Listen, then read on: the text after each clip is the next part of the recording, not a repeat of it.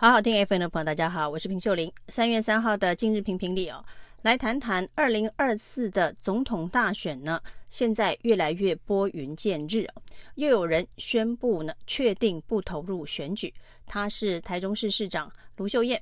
台中市长卢秀燕呢，在接受黄伟汉访问的时候，明确的表示哦，他不会投入二零二四的总统大选，而且呢，他确定也不会。接任二零二四总统候选人的副手邀请哦，把话讲得清楚明白，非常干脆哦。他说呢，这一场选举哦，对于非绿联盟，也就是这一个一般说的蓝白合，或者是在野联盟哦，他说呢，成功不必在我，团结一定有我。他劝大家要君子之争哦。至于这个朱立伦、侯友谊、郭台铭，他会支持谁？他说呢，呃，任何一个人。出现，他都会给予祝福，会客观公平的扮演协助的角色。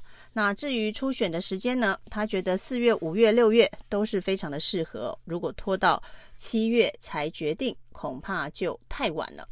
那对于二零二四的大选，他做了非常明确的表态。事实上呢，之前大家在谈论侯友谊有可能会成为二零二四。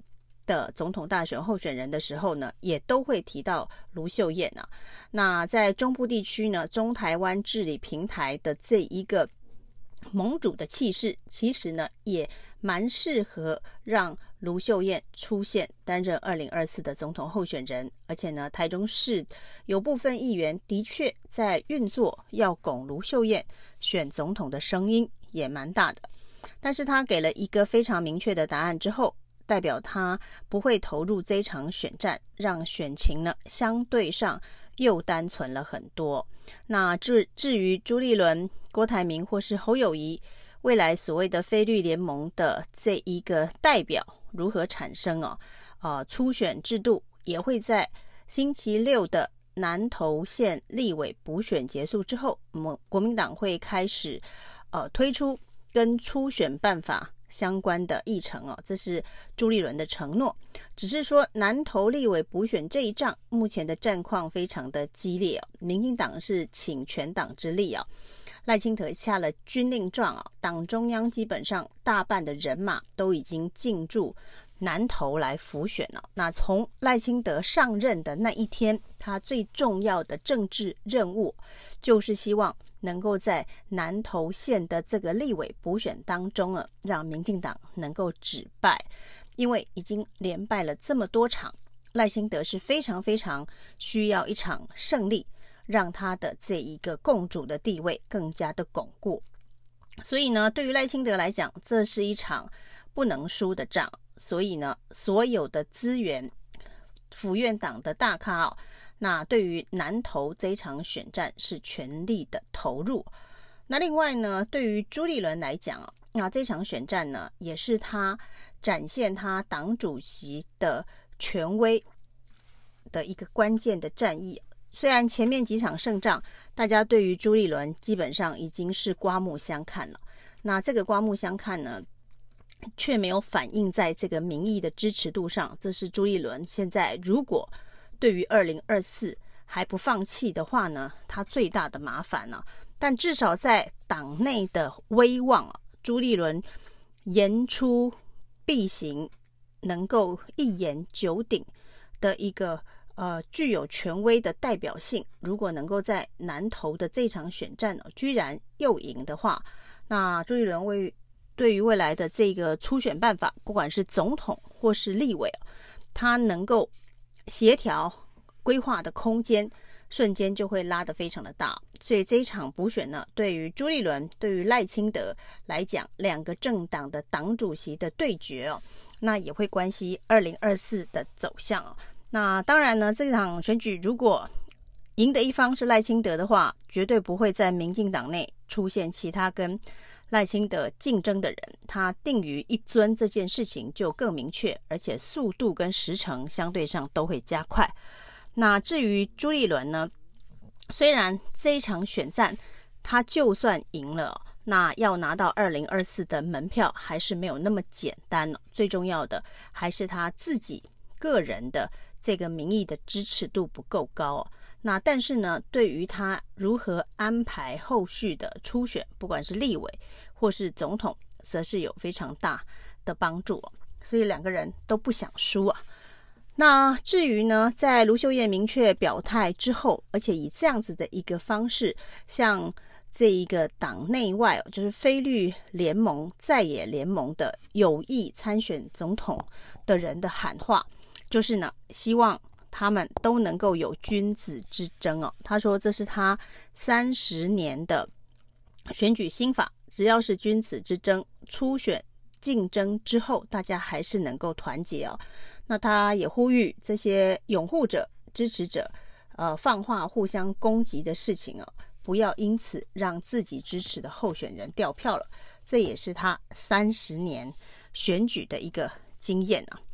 那至于呢，他评论侯友谊如果要选总统的话，台面上这些所谓的落跑等等相关的问题哦，都不是问题。他觉得呢，侯友谊现在的低调是为了要尊重。初选的方案跟程序哦，那在初选办法都还没有出炉之前，他如果先宣布他就要参选的话，会徒增困扰。那他认为侯友谊现在的选择是对的。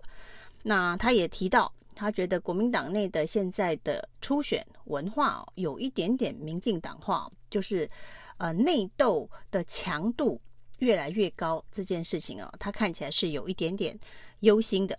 不过呢，只要是结果君子之争，大家都能够团结，那显然呢，也对卢秀燕来讲，她自己做了一个最好的示范呢。那她是非常明确的宣布，她不会参与二零二四的总统大选，也不会成为副手。那之前。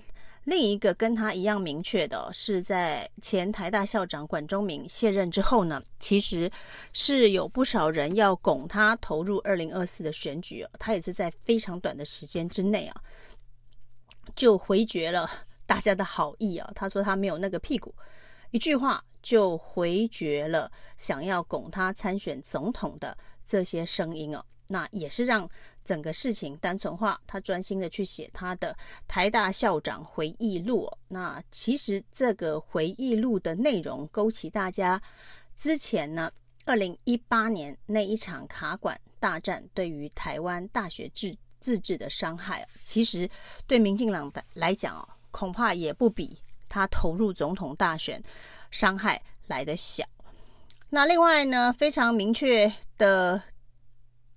在大家认为有机会，可是呢，却宣布不会参与二零二四选举的，当然在民进党内还有郑文灿、陈建仁这些纷纷的表态啊。虽然直到现在还是有部分的人认为。会有人出来挑战赖清德，不过，呃，情势演变到现在，包括民进党加快了初选时程之后，这样的声音已经越来越小了。那像郑文灿呢，他是在第一时间哦，当然他自己有所谓的学术论文抄袭的议题被台大撤销学位哦，所以他是在一个不得已的状况，很早的时间。就明确的表达他要支持赖清德。那郑文灿跟卢秀燕的状况不一样的是，卢秀燕是在一个声势正高，各方觉得有机会可以挑战，而且没有重大障碍的状况之下，因为他的起跑点跟侯友谊其实算是蛮接近的，可是他主动明确的放下这样子的一个选项啊，那使得国民党内相对初选。或者是呃人选出现的这个方式就单纯的很多。那郑文灿当然是在情势所逼之下，不得不做出这样子的一个宣誓啊。